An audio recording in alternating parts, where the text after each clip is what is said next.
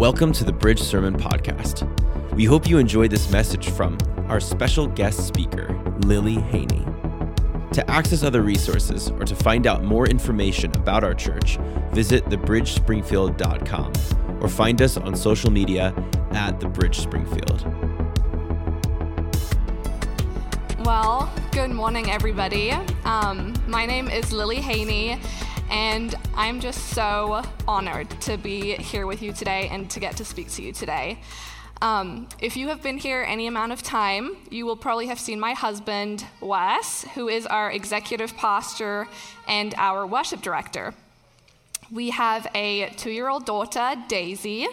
Um, she is so full of life, and most Sundays you will see her running up and down this aisle, um, me chasing her, and her trying to climb on the stage because that's where she feels like she belongs.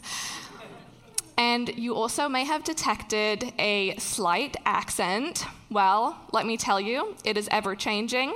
It is dependent on who I am with and where I find myself on the globe. But I am originally from a small town in Germany located in the Hochtaunuskreis. My mom is German and my dad is British. So I actually grew up bilingual. And if you are wondering, if I am as cool as Dennis and can speak in a different language, then I'll just quickly tell you, natürlich kann ich fließend Deutsch sprechen, das ist überhaupt gar kein Problem. All right, hopefully I have your attention now.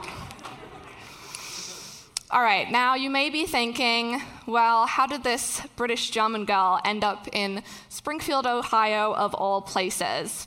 Well, Wes and I met back in 2015 during our discipleship training school with a global missions organization called Youth with a Mission. Um, it's also known as YWAM in the Gold Coast of Australia. And yes, it was as dreamy as it sounds. And Wes always introduced himself as Hi, my name's Wes, I'm from Ohio. And honestly, I don't remember if I knew that Ohio was a state or like where it was. I want to say I had heard of it before, but I, I, I don't remember. But I have to tell you, I love Ohio and I love Springfield. I think there is something really refreshing about being somewhere where you don't know what it was like 10 years ago. Because most of what you see is how it is now and the potential it has for the future. Springfield has been a place um, of where I found my people, a community that I have prayed and dreamed for my entire life. I'm telling you, this is a good place to be. If you're not excited about Springfield, get excited because God is doing something amazing here. So if you're listening online and you're not from here and you're looking and longing for community, come to Springfield. And some of you may think I'm crazy for saying that, but that has been my experience, and that is truly what I believe the Lord is doing here. All right, so we are currently in a series called Reigning in Grace. As a German and an Enneagram 1, for those of you who know what that is, for those of you that don't, it's a personality test. I'm very much of a rule follower. I'd like to say that's more of the German in me than my personality, but it's probably a bit of both. I get uncomfortable when people stray away from how things ought to be, and I have a very strong sense of right and wrong. So, this topic of receiving God's undeserved grace has been very refreshing for me, but also very challenging. And I'm going to start by telling you guys a mildly embarrassing story that I've probably not told anyone really because, you know, just not one of my proudest moments. But so I had just turned 18, which in Germany is the legal driving age. And I was driving some of my friends home fairly late at night in my dad's basically brand new Audi. And, you know, it was dark outside, and I was dropping off one of my friends who lived on a dairy farm, kind of like in the middle of nowhere. It was super dark, no like street lights. And I dropped my friends off, and I go to turn around the car, and I back into their neighbor's metal fence with my dad's brand new car. Yes, instant panic. So I drive home, and it's already pretty late. My parents are in bed. So I write my dad this note of like what happened because I knew he'd probably get up before me. And, you know, I'm like, I'm so sorry. You know, this is what happened. You know, told him all the details. And at the end, I always said, I will never drive your car again uh, because I just felt so, so awful. And the next day, I wake up, you know, to my dad having read my embarrassing note, and his response was gracious. He like smiled at me and he was like, Of course you're going to drive my car again. It's okay. It happens. It, yeah, it was a response of him forgiving me, he being, him being gracious. And not only did he forgive me and he was gracious to, towards me when I had fallen short, but he cleaned up the mess of, you know, dealing with insurance and the people's fence for me. And I'm so thankful for that. And I know maybe not everybody in here had or has a dad that would respond that way. But guess what? Everybody in here has a dad who responds that way. But in that moment of him forgiving me, it was still so hard for me to receive, to receive because in my mind I deserve to be punished. And maybe that's why we all struggle so much with receiving God's gift of grace and forgiveness. It really goes against the rules it doesn't make sense. He is letting us off the hook, even though we deserve something completely different to what He has freely given us.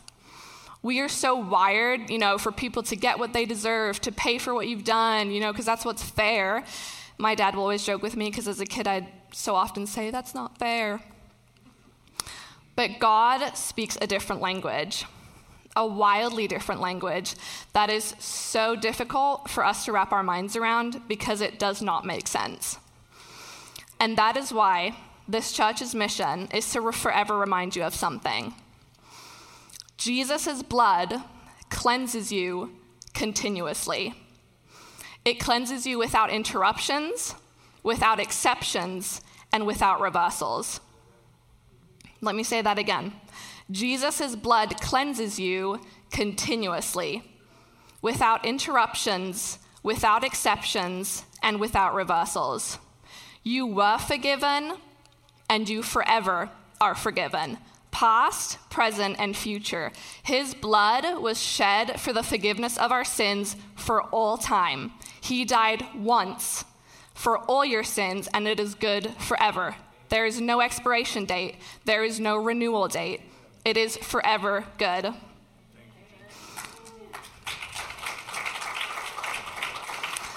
So, like it says in Romans 6 9 through 11, for we know that since Christ was raised from the dead, he cannot die again. Death no longer has mastery over him.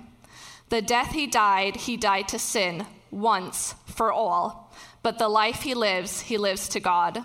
In the same way, count yourselves dead to sin but alive to God in Christ Jesus. He died to sin once for all. So if you keep beating yourself up and asking the Lord for forgiveness over and over again, I'd like to suggest that you don't understand His grace, because that is actually undermining the power of the cross. Has He done it or has He not done it? In my Bible, He said, It is finished. That means it doesn't go into effect when you ask for it. It went into effect when he died 2,000 years ago and he bled for the eternal forgiveness of your sins. Did you get that? It does not go into effect just because you ask for it. It already went into effect 2,000 years ago. So we all know and say that, you know, God's love is unconditional. Well, that means his forgiveness is unconditional too. During Jesus' time on earth, he went around forgiving, forgiving people who hadn't even confessed or repented. Your sins are forgiven, get up and walk. The Pharisees kept asking themselves, who's this dude that keeps going around, you know, forgiving people? Um, forgiving people of their sins. He hung on the cross and forgave those who put him there without them ever asking for it. Why did he do this? To give us a true picture of what forgiveness is. It is love, God's love. Jesus' love revealed to us. It's like in the story of the prodigal son. You know, The prodigal son didn't come up to his father pleading and asking for forgiveness. Like, the father didn't embrace him and was like, Where's my apology? The son's intentions were probably not even pure as to why he was returning to his father. And yet the father embraced him with forgiveness and he honored him. So if you think his forgiveness is only good for when you get to heaven, you're missing out. I'd say that's also called destination disease because you're living for something that's way in the future. Jesus didn't die for the forgiveness of your sins just as your ticket into heaven. That is saying it's not good enough for today. It's not good enough for tomorrow or next week when you mess up again. If his sacrifice was good enough for today, we need to start living forgiven now. So, we do at our church here what we call connect groups. Um, I was in a really awesome connect group um, this past semester and met some really amazing people, made some great friends. I highly, highly recommend joining a group this fall. I think the signups will start here in August, so keep that in mind. But we were going through a book about what the gospel actually is, and there was an entire chapter about God's forgiveness. And a wonderful lady that was part of our group she was telling us as we were discussing this chapter about how she kept beating herself up, you know, every time she did or said something wrong, like, oh, I can't believe I said that, you know, I'm such a horrible person. But after she received this revelation of grace, she simply says, Thank you, Jesus, that you love me. We can simply say, Thank you, Jesus, for your forgiveness you know, sure, repent of your wrongdoings, you know, admit that you're wrong, but do it in a posture of already having received his forgiveness. His grace and forgiveness are like a waterfall that continually wash over you. When something dirty gets thrown at you, it immediately is washed off. Nothing sticks around, nothing can linger. You cannot be in Christ and be unforgiven at any moment, at any moment, any more than you can be under that waterfall and be unwet. So, you cannot be in Christ and be unforgiven at any moment, any more than you can be under that waterfall and be unwet. You are standing under a waterfall of grace. Picture yourself underneath it it's washing over you continually without interruptions. There's no on and off button. It is pouring down over you. No pauses, no conditions attached. His blood cleanses you continuously. 1 John 1 7 says, But if we are living in the light, which we are because we belong to God and to Jesus, as God is in the light, then we have fellowship with each other. And the blood of Jesus, his son, cleanses us from all sin. Now, I've heard a lot of people, or not a lot, but you know, I've heard people saying that, well, you know, this could encourage people to go like sin more. Or people say, you know, you can preach grace as long as you're not giving people a license to sin. And maybe that's why so many churches are preaching a counterfeit message that God is angry with you. He's keeping account against you. Somehow they think condemnation will get you to stop your sinful desires. They give you to do lists on how to be a better person. Here are the seven steps to stop sinning, and here's how to please the Lord. When in reality, it is His grace that empowers us to live righteously. Like with the story of my dad, him showing me grace, that did not encourage me to want to go break more of his stuff. um, you know, it left me in awe of his forgiveness and love for me. Even though it felt so undeserved, it didn't make me want to go out and, you know, do who knows what. There's also a story in John 8 where a woman is caught in adultery. So a woman is caught, it says, in the very act of adultery. And the Pharisees, who claim to know God best, bring her before Jesus. Their judgment is to stone this woman to death. Jesus says they can follow through on their judgment and stone her to death, but only the man without sin can throw the first stone. And of course, no one finds themselves worthy of that. When I was telling Wes about this story, um, he was like, Oh, I thought this story was always about, like, you know, we've all sinned. You know, nobody is worthy of throwing this stone. Jesus was actually talking about himself here. He was the only one without sin. He was the only one that had the right to stone her. And the only one that had the right to stone her forgave her. The only hands worthy of throwing that first stone were laid to the hands that were nailed to the cross for her sin. That's going to make me cry. Let's read it together in John 8, starting at verse 9. When the accusers heard this, they slipped away one by one, beginning with the oldest, until only Jesus was left in the middle of the crowd with the woman. Then Jesus stood up again and said to the woman, Where are your accusers? Didn't even one of them condemn you? No, Lord, she said. And Jesus said, Neither do I. Go and sin no more. Can you picture this moment? She is caught in a awful, super embarrassing sin. And the Savior of the world looks into her eyes and says he does not condemn her. So remember, we're talking about how people think grace will encourage people to go sin no more. I want you to notice here, he says, First, neither do I condemn you. And then he says, Go and sin no more. The church has it so backwards in saying, Go sin no more, and God won't condemn you, right? But Jesus believed that when someone really has a revelation that God does not condemn, a revelation of his grace, they would have the power to get out of the vicious cycle of sin. Because grace always results in victory over sin. Why would he otherwise tell her that if it wasn't even possible? Now, I don't have all the answers for this, but he says, Go sin no more. Why would he say that if it was not possible? Just something to think about. So I think our struggle to live free from sin can distort our theology. What do I mean by that? Well, our experiences want to tell us that we're not righteous, we're not forgiven, you know, we're not free because I'm, you know, I'm still struggling, so, I, so I'm not free.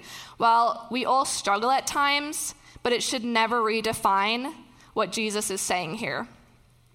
Jesus empowered us with the grace we need to follow his example.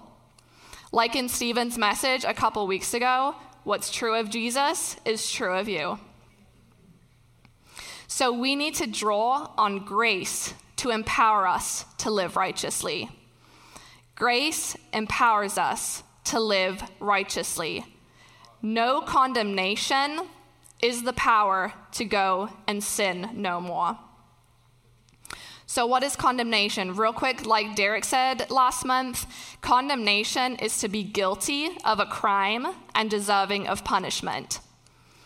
But Romans 8 1 says, So now there is no condemnation for those who belong to Christ Jesus. So now there is no condemnation for those who belong to Christ Jesus. His blood cleanses you continuously.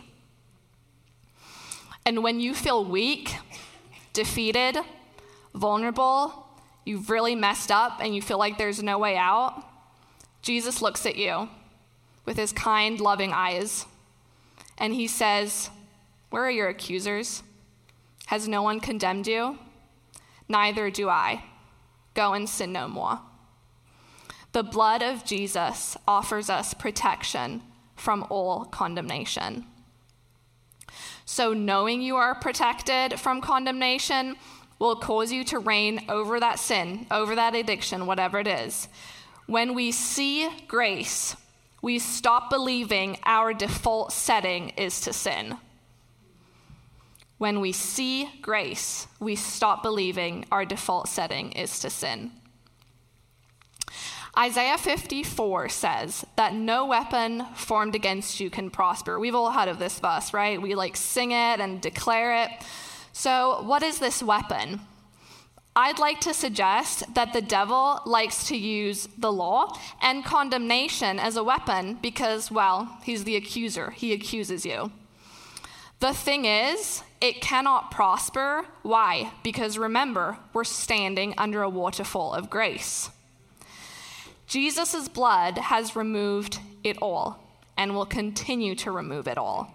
So his weapons cannot prosper since you are standing under a waterfall of grace. Make sense?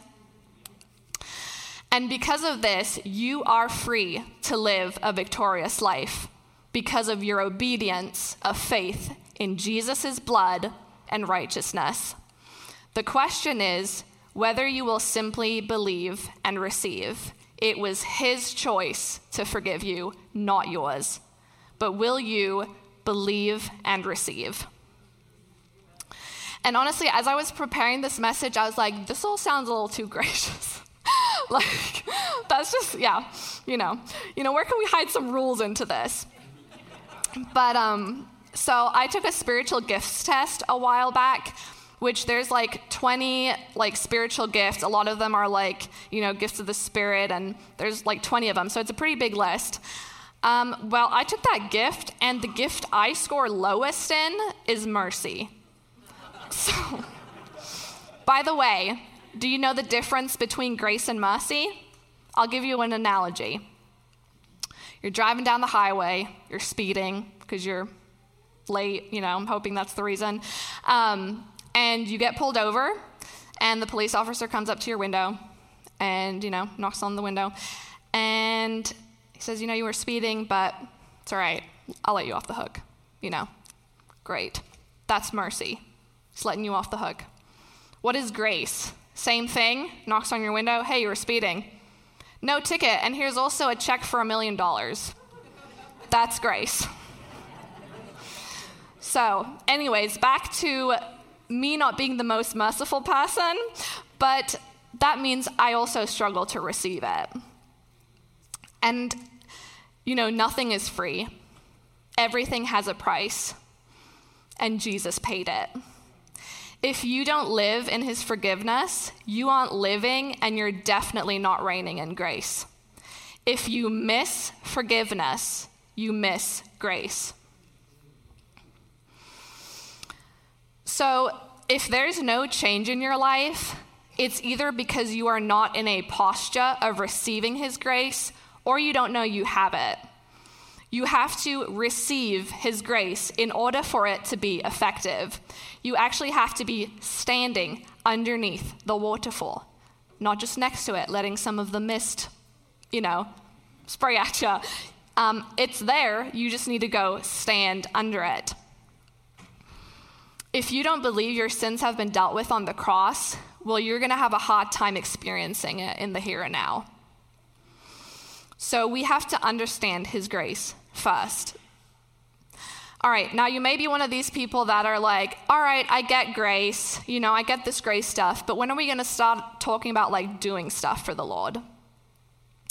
The thing is, being effective comes out of understanding and living in his grace and forgiveness. This is how you reign in grace or reign in life. You are partaking in his grace. You won't be effective if you don't fully embrace the gift of no condemnation. When you begin to live in this forgiveness and in his grace, you'll start seeing other people around you from this perspective too. When you're reigning in grace, effectiveness effortlessly flows out of you. Because when you're reigning in grace, you know who you are and you know whose you are. You reign over sin, over sickness, over finances. Why? Because you have had a revelation of His grace and live in it in a way that it affects everything and everyone around you. Your life is effective because of the grace you live in. All right, maybe you're here today and you're really struggling with sin. You know, it might be something recent or something that you've been dealing with for a long time. Maybe the accuser is telling you, see, you don't know God at all. You don't understand grace at all, otherwise, you'd be free. You're carrying a heavy burden of guilt and shame. You may have not heard the unbelievable good news that Jesus' sacrifice is the once and for all solution for your sin. And maybe you have heard this news, but you've also been sold the counterfeit message that God is angry with you. He's punishing you for your mistakes, your past mistakes. Or maybe, you know, there's this battle inside of you where, you know, you've heard one thing, but also the other. Let me tell you, it is human nature to keep score, not God's. God does not keep score. Love does not keep a record of wrongs. He has separated your sins from you as far as the east is from the west, and that's forever, you know, long. Hebrews 8:12 literally says, "And I will forgive their wickedness, and I will never again remember their sins." He forgets your sins. This is not a metaphor for like something else. He says he will never again remember them. That is so good. So, here's the practical part. If you are battling with condemnation, give up on self effort and proclaim Jesus' forgiveness over your life. Let that waterfall drench you in his forgiveness. Just position yourself underneath it and let it wash over you. His blood was shed for the forgiveness of your sins, and it cleanses you continuously. So we can stand here today and say, Thank you, Jesus, for your forgiveness. I may not see it, I may not feel it in this moment right now, I may not even completely understand it, or I may be in the middle of something really difficult, but I receive your forgiveness, Jesus. I am standing here completely and utterly forgiven.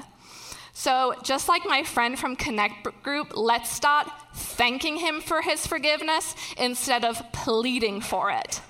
Thank Him for His love. Thank Him for His forgiveness, His unending grace and mercy. Lavish yourself in the unending gift of grace and righteousness.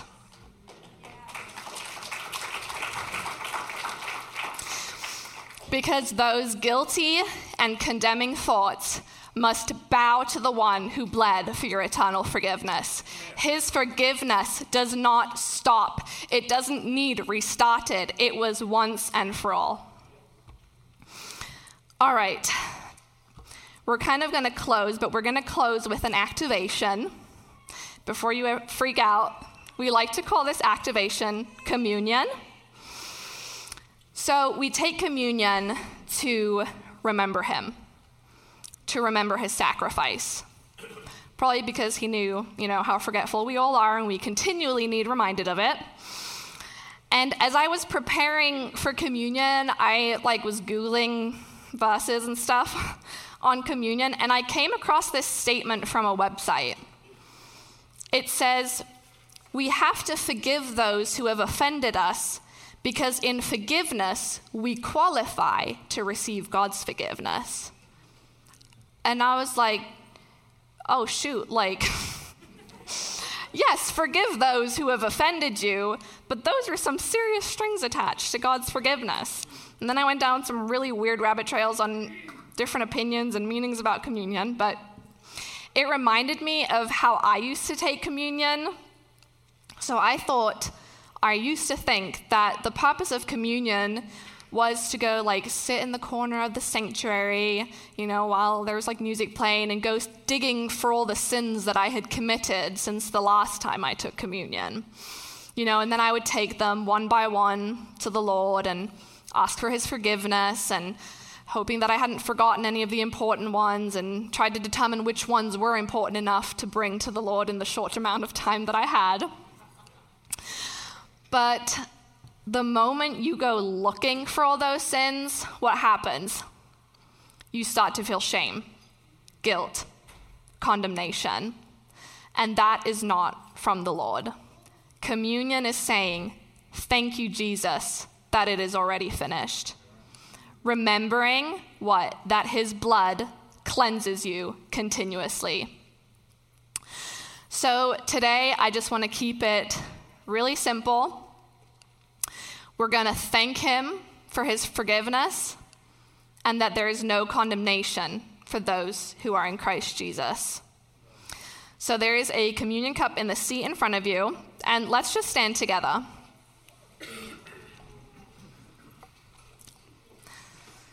So we begin by taking the bread. The bread is his body.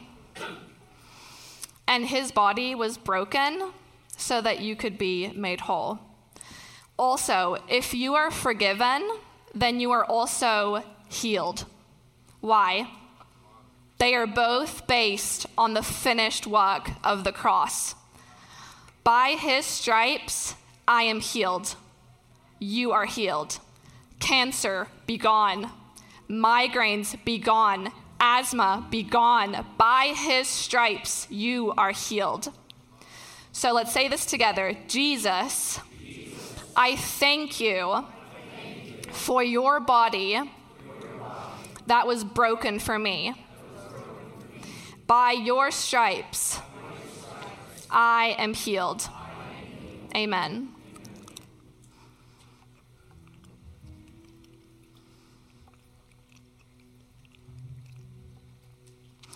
And as we take the juice, which is his blood, we remind ourselves that his blood cleanses us continuously. So let's say this together. Thank you, Jesus, that you bled for the forgiveness of my sins for all time. There is now no condemnation for those who are in Christ Jesus. Amen. Thank you so much, everybody. Let's wash up. Thanks for listening to this message. We hope you received a fresh revelation of the gospel of grace and that you experience the goodness of God in your everyday life. For more content like this, or to stream our services live, visit thebridgespringfield.com. Have an awesome week.